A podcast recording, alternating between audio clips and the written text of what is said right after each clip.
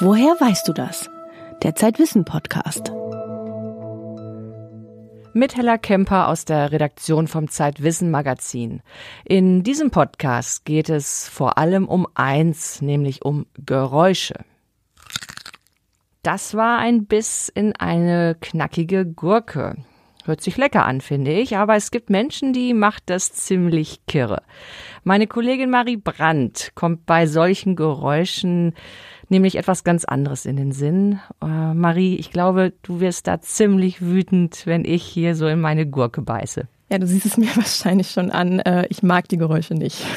Warum ist das so? Was passiert mit dir? Ich reagiere einfach besonders empfindlich auf Essgeräusche jeglicher Art äh, von anderen Menschen. Das nennt sich Misophonie und bedeutet übersetzt Hass auf Geräusche. Dieser Podcast wird präsentiert von Ärzte ohne Grenzen.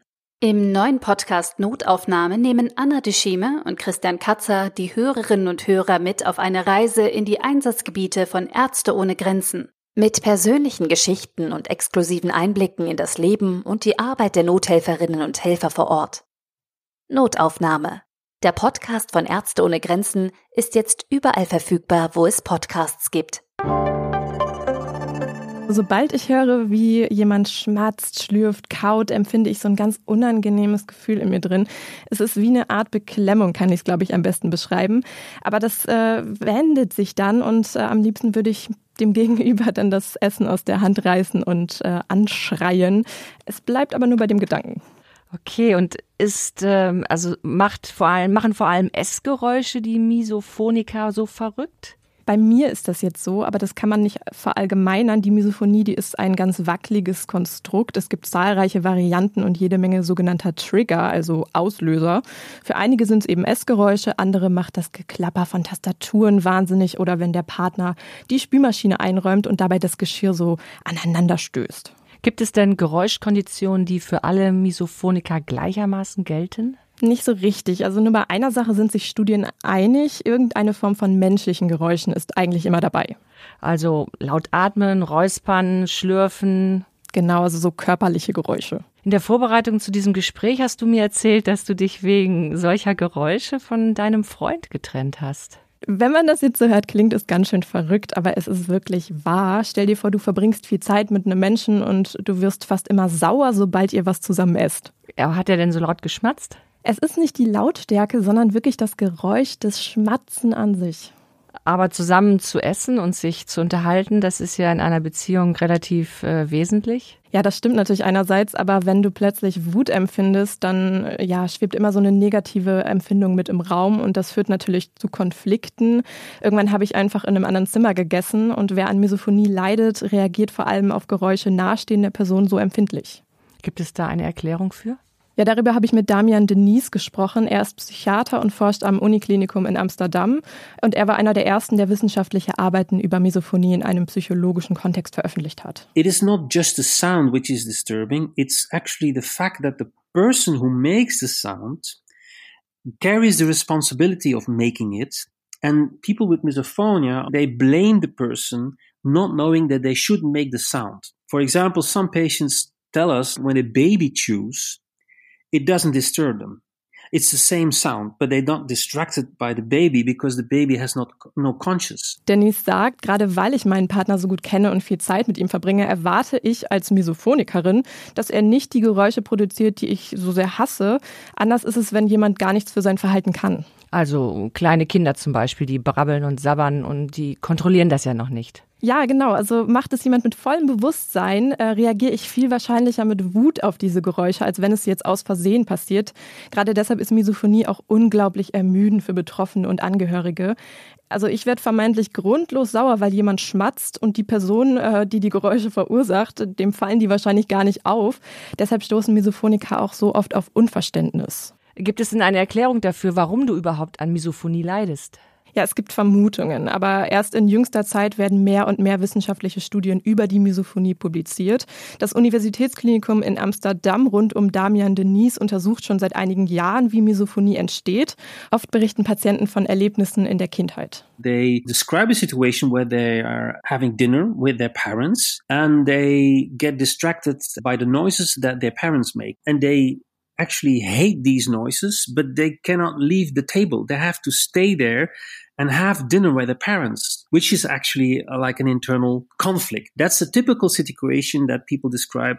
And it slowly, as they grow up, it extends and extends and extends and it gets worse and worse. Ja, und damit kann ich mich tatsächlich sehr gut identifizieren. Als Kind musste ich nämlich auch ganz oft am Tisch sitzen bleiben, bis alle aufgegessen hatten. Ich erinnere mich an Momente, in denen ich plötzlich ganz aufgebracht war und dann höre ich die Schluck- und Kaugeräusche meiner Eltern. Das wäre ja so eine Art psychoanalytische Deutung. Du hast aber noch mit einem Hirnforscher gesprochen. Genau, mit Lutz Jenke von der Universität in Zürich. Er ist kognitiver Hirnforscher und befasst sich mit ja, dem Gehirn und konkret, wie es auf bestimmte Geräusche und Klänge reagiert. Unser Gehirn kann alles Mögliche lernen auch Quatsch, Unsinn und Unangenehmes. Das heißt also, wir können durch Zufall ganz bestimmte Geräuschkonstellationen mit unangenehmen Reaktionen koppeln. Man könnte auch vielleicht sagen, manche Menschen haben vielleicht ein sensibleres Gehirn, das reagiert etwas schneller als bei anderen Menschen. Und die sind dann etwas vorgebahnter beim Lernen von solchen Sachen. Das Gehirn ist also auf ganz bestimmte Geräusche konditioniert und hat diese als unangenehm abgespeichert. Hören wir dann ein bestimmtes Geräusch, ruft das Gehirn die damit verknüpften Emotionen wieder auf. Gilt das auch für ein Geräusch wie mit den Fingernägeln auf, die, auf der Tafel kratzen? Und wenn ich dann Gänsehaut bekomme, ist das schon Misophonie? Das habe ich mich tatsächlich auch gefragt. Und für den Hirnforscher Lutz Jenke sind das ganz verschiedene Phänomene. Wir sprechen bei dieser Form der Geräusche, die bei allen Menschen als unangenehm empfunden werden, von vorbereitete biologisch relevante Reaktionen die wahrscheinlich wichtig sind für unser Überleben. Also ein Beispiel, abrupt einsetzende laute Geräusche werden grundsätzlich als unangenehm empfunden. Oder Geräusche, die immer lauter werden.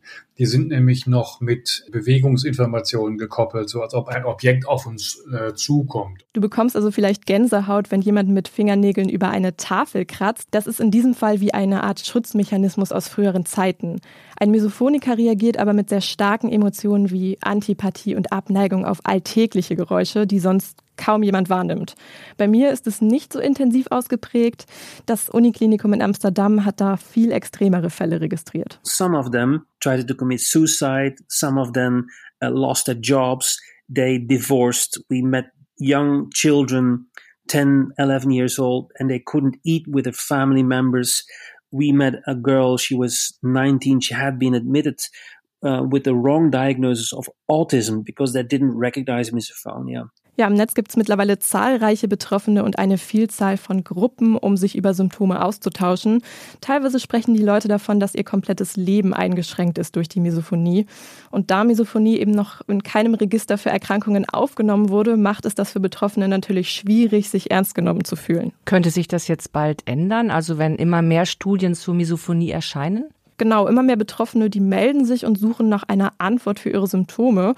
Auch die Universität Bielefeld erforscht das Thema Misophonie und die Psychotherapeutin Lisa Ilias hat mir erklärt, was sie da genau machen. Wir haben bisher zwei Studien hier durchgeführt. Eins war eine Online-Studie, ähm, wo wir einfach ganz allgemein erstmal gefragt haben, was sind eigentlich typische Auslöser, was sind typische Symptome, weil es da eben noch so wirklich äh, ja 2014, 15 ähm, ganz am Anfang war und es relativ wenig dazu gab. Dann haben wir vor zwei zwei Jahren eine Interviewstudie angefangen und da haben wir eben Leute zu uns eingeladen. Das war, war dann eben schon mal eine ganz viel ausführlichere Diagnostik. Gibt es eine Form von Therapie? Die Uniklinik in Amsterdam hat erste Therapieansätze veröffentlicht, die sie auch mit Betroffenen ausprobiert haben. Damit sind sie die einzigen in ganz Europa. Eine mögliche Therapie läuft laut Professor Denise in drei Schritten ab. One part of the therapy is trying to get people distracted from the noise. The second part is trying to give people the feeling that they're in control. The third part of therapy is trying to give people instruments so that they can cope with that aggression. Es geht also darum, das Gehirn umzuprogrammieren. Erst durch Ablenkung ist man in einer unangenehmen Situation, könnte man sich zum Beispiel einfach Kopfhörer aufsetzen. So sollen Betroffene versuchen, die Kontrolle über die eigenen Emotionen zurückzubekommen. Natürlich muss schlussendlich eine Möglichkeit gefunden werden, auch langfristig mit diesem Ärger umzugehen. Wie könnte das bei dir konkret aussehen? Ich habe mein kleines Gedankenexperiment. Ich sitze im Kino und meine Begleitung ist Popcorn oder Chips, also irgendwas, was so richtig schön Krach macht im Mund. Und im besten Fall würde ich versuchen, diese lauten, krachenden Geräusche mit etwas Positiverem zu verbinden. Also stapft man durch den Schnee, klingt das tatsächlich sehr ähnlich. Und würde ich mir jetzt immer wieder diesen schönen Spaziergang durch den Schnee vorstellen, wenn jemand laut neben mir im Kino ist, dann könnte es passieren, dass sich mein Gehirn austricksen kann und dass Geräusche mit einer angenehmen Situation verbunden werden. Du würdest also versuchen, die negative Verknüpfung von Geräuschen in deinem Gehirn mit anderen, mit positiven Situationen zu überschreiben. Das Gehirn also zu konditionieren. Funktioniert das tatsächlich? Ja, bei einigen Patienten klappt es, bei anderen nicht. Es kommt aber auch immer darauf an, wie stark ausgeprägt die Misophonie ist. Sollte die Misophonie als Krankheit anerkannt werden? Ja, Damian Denise von der Universität Amsterdam ist sogar sehr zuversichtlich, dass das in einigen Jahren soweit sein könnte. I, I am positive. I think it will take some time, maybe another five, six years, but go slowly. But eventually, it will be recognized as a disorder. Um, uh, I think these patients deserve that it uh, that it gets a place within medicine or psychology, so that we can treat them appropriately. Misophonie, merken Sie sich diesen Begriff, denn wir werden sicher bald noch mehr davon hören. Das war eine Recherche von Marie Brandt und von den Geräuschen, die wir fürchten, geht es gleich weiter zu den Geräuschen, die wir vermissen. Unsere Podcast-Hörer und Hörerinnen können ein Probeheft gratis bestellen unter zeit.de slash wissen-podcast.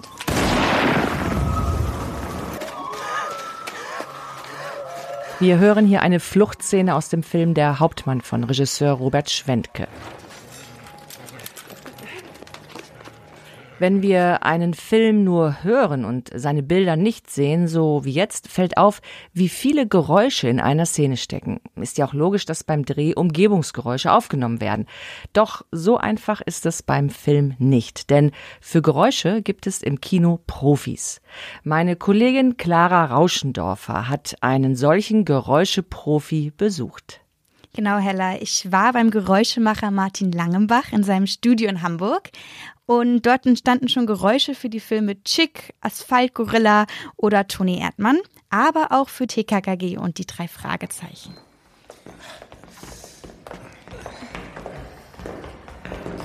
Seid ihr bereit? Klingt etwas gruselig. Wie hat Martin Langenbach denn diese Gruselgeräusche gemacht? Er war ja dafür sicher nicht in einem Keller oder echtem Grab. Um ehrlich zu sein, Hella, sieht es bei Martin Langenbach im Studio ein wenig aus wie auf dem Flohmarkt oder im Baumarkt. Da stehen Stühle rum, ein Kleiderständer steht in der Ecke, die Kissen überall, eine Schaufel, auf dem Boden lag Kies herum und auch andere Böden wie Parkett oder Linoleum und Keramikfliesen. Und mittendrin überall Mikrofone. Es gibt ja so Sachen, die einem immer mal wieder begegnen. Ich bin gleich wieder da. Während meines Besuchs ist Martin Langenbach auch immer wieder verschwunden, ins Lagerleben an, um neue Geräuschetools zu holen. Warum werden denn für Filme Töne und Geräusche extra produziert? Die entstehen beim Dreh doch automatisch? Am Set geht es in allererster Linie um die Schauspieler und alles, was wir sehen und was gesprochen wird. Die Geräusche kommen erst später dazu, also in der Postproduktion. Das wäre sonst beim Drehen zu kompliziert. Und Martin Langenbach ist in der Postproduktion für die sogenannten personenbezogenen Geräusche zuständig. Das ist sowas wie Niesen und Husten? Hm, das machen die Schauspieler schon eher selber. Dabei geht es eher um sehr spezifische Geräusche, die entstehen, wenn ein Schauspieler in Aktion tritt. Zum Beispiel, wenn eine Kaffeetasse klirrt, wenn sich einer im Bett wälzt und wenn einer läuft. Dafür zieht sich Martin Langenbach sogar Stöckelschuhe an. Wenn genau solche Geräusche nämlich im Film fehlen würden, dann haben wir als Zuschauer schon das Gefühl, hier stimmt irgendwas nicht. Die Tonebene ist eine sehr unbewusste Ebene. Ich, ich sage das dann immer ganz gern, das ist so eine unsichtbare Macht, die, die lenkt. Und die die meisten Zuschauer nicht bewusst wahrnehmen. Filme wirken ja vor allem visuell. Ich war auf einer Premiere von dem Film Der Hauptmann und da war ein anderer Premierengast, der dann zu mir und dem Tonmeister kam und fragte, so, was habt ihr denn da so mit diesem Film dazu zu tun gehabt? Und der Tonmeister hat gesagt, ja, wir haben die Geräusche gemacht. Und dann guckte er uns mit großen Augen an und sagte, ich habe keine Geräusche gehört. Dabei war der Film voll, also wirklich komplett voll mit unseren Geräuschen. Und das macht ihn aus, dass man es nicht merkt. Jeder Film ist ein individuelles Werk und Töne sind ähnlich individuell. Jede Bewegung, jeder Schritt einer Figur klingt einfach anders. Am Schritt hört man sogar, ob ein trauriger oder selbstbewusster Mensch den Raum betritt. Deshalb muss Martin Langenbach für jeden Film jeden Ton neu aufnehmen. und greift nicht auf Soundarchive oder Tonbibliotheken zurück, denn das würde man merken, da passt dann was nicht zusammen. Genau. Das, was man sieht und hört, muss eins sein. Dass das Geräusch aus dem Bild herauskommt, dass man das Gefühl hat, das ist das, was da stattfindet. Hört man in einer Szene jedoch etwas und sieht es nicht, zum Beispiel ein Glas, das im Nebenraum runterfällt, dann kann Martin Langbach auch auf seine Soundbibliothek zurückgreifen. Klingt nach viel Arbeit. Wie lange arbeitet er an einem 90-minütigen Film? Das Vertonen der Geräusche für einen 90-minütigen Film dauert schon an die acht Tage. An Misophonie darf ein Geräuschemacher also nicht leiden. Besser nicht. Deswegen hat Martin auch keine Hassgeräusche. Aber ich habe ihn nach seinen Lieblingsgeräuschen gefragt. Also wenn ich von meinen Geräuschen, die ich mache und kreiere, dann finde ich ja zum Beispiel ein, ein, ganz hübsches Geräusch, wenn ein Auto über Kies fährt oder über Straße fährt, also diese Reifengeräusche. Was war das jetzt? Martin hat bei sich eine ganz alte Uhr hängen, die hat natürlich alle halbe Stunde geläutet. Und dann hat er uns natürlich auch sein Lieblingsgeräusch vorgemacht, das Reifengeräusch. Allerdings nicht mit einem Autoreifen. Ein bisschen Dreck muss man da haben, also das Auto, was schnell vorbeikommt äh, mache ich mit dem Handschuh hier. Das kommt irgendwie aus der Ferne.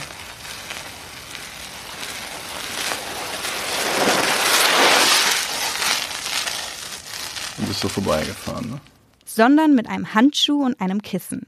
Martin hat mir erklärt, dass inzwischen immer wieder mehr Originalgegenstände verwendet werden, also genau die, die man auch im Film sieht.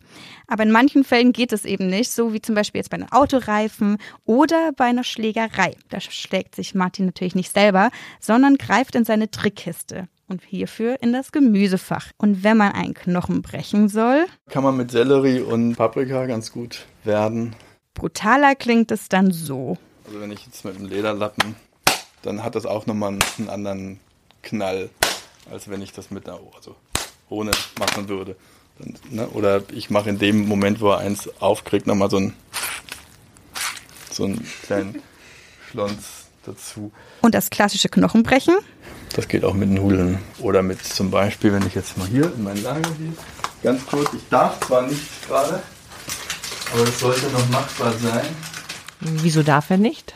Ja, Hella, Martin hat am Tag zuvor zwei neue Zahnkronen bekommen. Zwei Makaronis. Ja.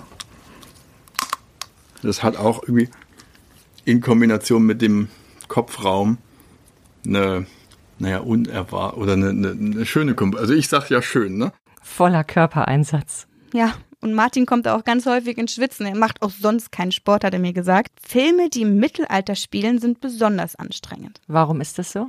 Das Mittelalter ist eine geräuschintensive Epoche. Hufgetrappel, knarrende Karren, Matsch, klirrende Rüstungen, scharfe Schwerter. Das Mittelalter ist laut und dreckig. Und Dreck kann man nicht hören. Doch, wenn man hört, wie es stinkt, dann ist der Sound perfekt. Übrigens trägt Martin Langenbach bei der Arbeit auch manchmal eine Atemmaske. Er hat nämlich im Studio so eine Matschgrube und da entwickelt sich ganz oft viel Staub. Da willst du wirklich nicht reinfallen. Das sind jetzt hier nicht nur Kokosnüsse, das sind jetzt die Kokosnüsse, die sind mit Silikon gefüllt oder das hier sind auch, äh, hier kennt man, so Pümpel, groß und klein, dreckig und gefüllt.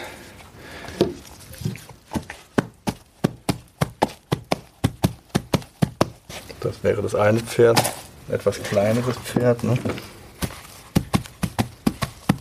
Klingt sehr echt und das alles in einem kleinen Ein-Mann-Studio. Ja, und alles ist wichtig, denn die Mikrofone sind unerbittlich. Die nehmen jedes Geräusch auf, sogar Stoff, das sich in Falten legt.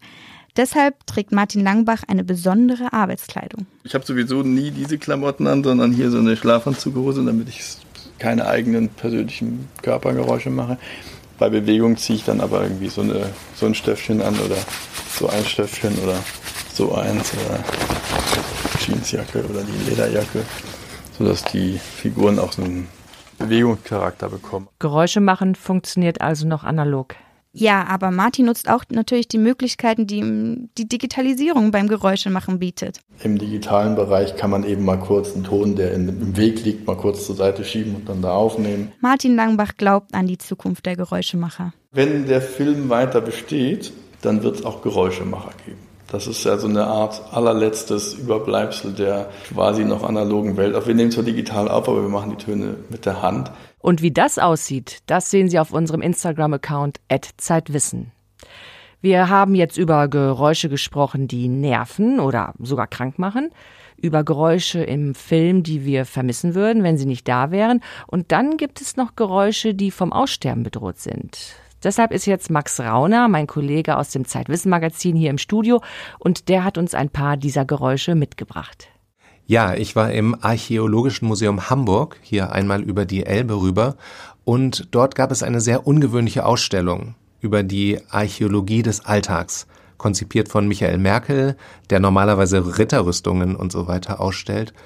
Und der hat sich dort auch ausgedacht, eine Wand mit Lautsprechern und Knöpfen. Es gibt ja nicht nur eine, eine Archäologie der Dinge, sondern wir haben auch so eine Art Archäologie der Geräusche gemacht. Geräusche also, die 50-Jährige und älter noch kennen, die aber für junge Menschen, ich weiß nicht, 10, 15 Jahre und jünger, keine Bedeutung mehr haben. Und ein paar von diesen Geräuschen habe ich euch mitgebracht. Und wir haben ja einerseits dich, Hella, und mich, etwas älter, und Clara, die vielleicht zwischendrin ist, zwischen null und unserem Alter. Und jetzt hört mal, was das hier zum Beispiel ist. Das kennst du bestimmt. Ja, das sagt mir tatsächlich was, aber ich kenne es nur aus Filmen. Also im Original habe ich die Schreibmaschine noch nie gesehen oder mal drauf geschrieben habe ich auch noch nicht. Noch nie auf einer Schreibmaschine getippt? Noch nie auf einer Schreibmaschine getippt. Ja, also im Museum der Arbeit hier, da gibt es noch zwei, da könntest du noch mal hingehen und das ausprobieren. Äh, nächster Sound.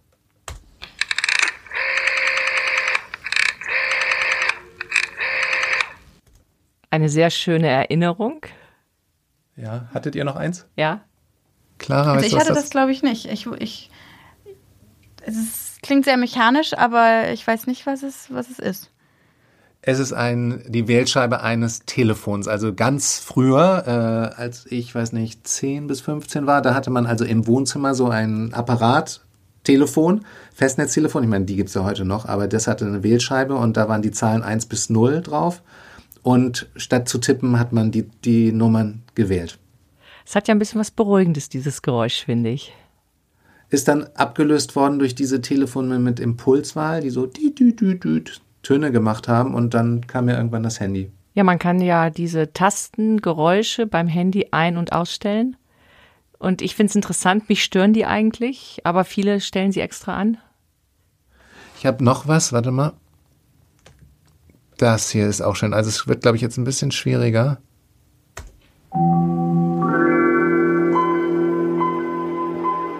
Kennst du das? Ja, das sagt mir schon was. Vor allen Dingen, ähm, weil es ähnlich klingt wie, wie heutzutage die Computer beim Hochfahren auch. Also es klingt wie ein Computer, der gerade hochfährt. Richtig, genau. Hella, weißt du welcher?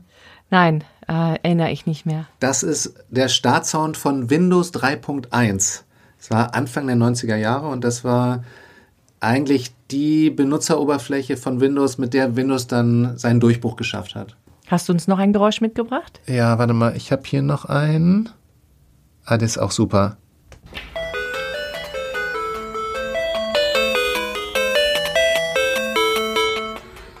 Kenne ich, aber auch nur, weil es vor ein paar Jahren äh, ein Game Revival gab. Und zwar, da wurden alte Spiele, alte Computerspiele wieder modernisiert. Und das war natürlich ein Computerspiel-Sound. Weißt du noch, welches das war? Weißt du, das fällt mir jetzt eben gerade nicht ein. Ich wusste es auch nicht. Äh, ich habe es nicht so oft gespielt, aber ich lasse nochmal hier Michael Merkel erklären. Das ist ein Computerspiel, ein ganz frühes Tetris. Haben wir alle gespielt, bis zum geht nicht mehr, aber man hatte ja nichts anderes. Viel mehr gab es ja nicht. Gibt's aber heute wieder auf dem Handy, oder? Ja, also man kann sich die wieder runterladen als App und wie gesagt, große Spielehersteller haben auch diese alten 90er Jahre Spiele wieder auf die, auf die neuen Konsolen gebracht. Ich spiele euch jetzt noch ein letztes vor.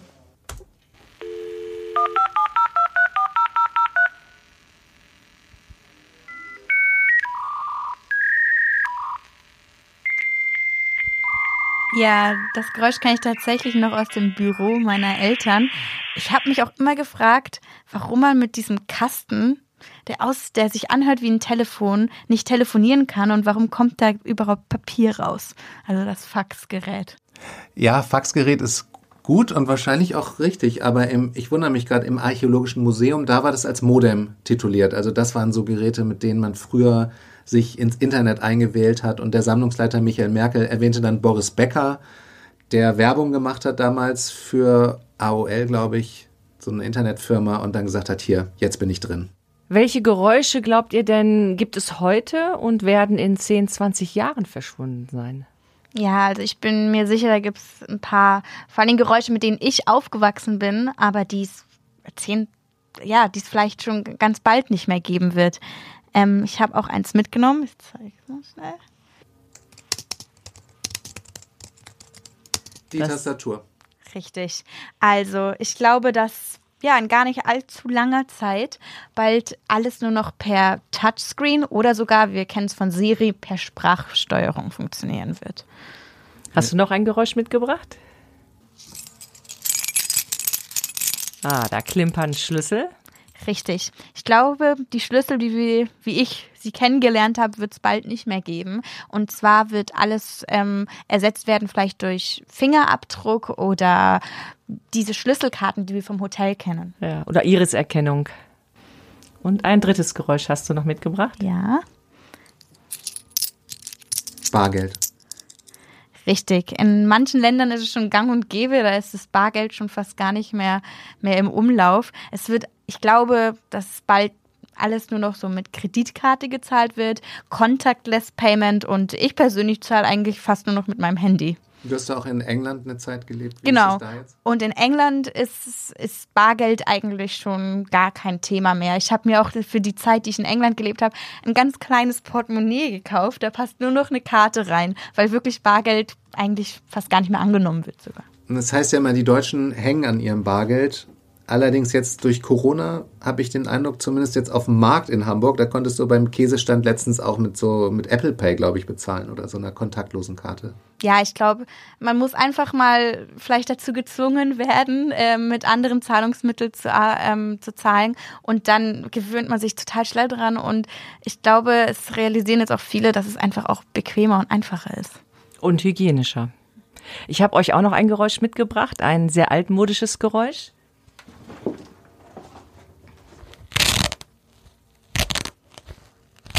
Klettverschluss? Wieso das?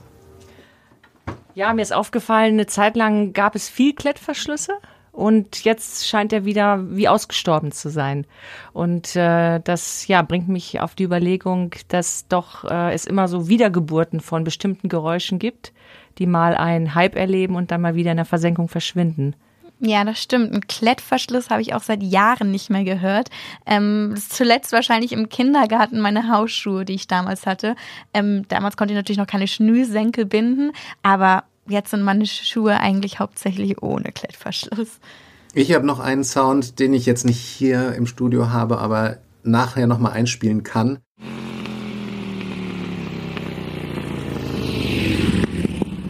Zweitaktmotoren die ne, von Mofas oder Vespa heißen die, glaube ich, heute, die werden jetzt abgelöst durch Elektromotoren. Man merkt, dass äh, Geräusche haben viel mit Emotionen zu tun, mit nostalgischen Gefühlen und mit Erinnerungen. Ja, das war unsere kleine Archäologie der Geräusche und die ist wiederum ein Teilgebiet der Gegenwartsarchäologie. Mehr dazu können Sie in einem Feature von Max Rauner hören und zwar am 29. September bei den Kollegen im Podcast vom SWR 2 Wissen. Und im Magazin Zeitwissen können Sie lesen, wie Forscher ein digitales Museum für DDR-Filme und Kinos aufbauen und welche Hürden sie dafür überwinden müssen. Weitere Themen im aktuellen Zeitwissen Magazin. Der Mississippi sollte vor Gericht ziehen können. Ein Gespräch mit den Bestsellerautoren Fritz Habekus und Dirk Steffens. Schenkt ein, trinkt aus. Das Bier ist einer der ältesten Freunde des Menschen. Hula Hoop, Springseil und Schaukel, drei Veteranen der Turnhalle feiern ihr Comeback. Das war der Zeitwissen Podcast. Woher weißt du das? Wir hören uns wieder in vier Wochen. Bis dahin bleiben Sie gesund.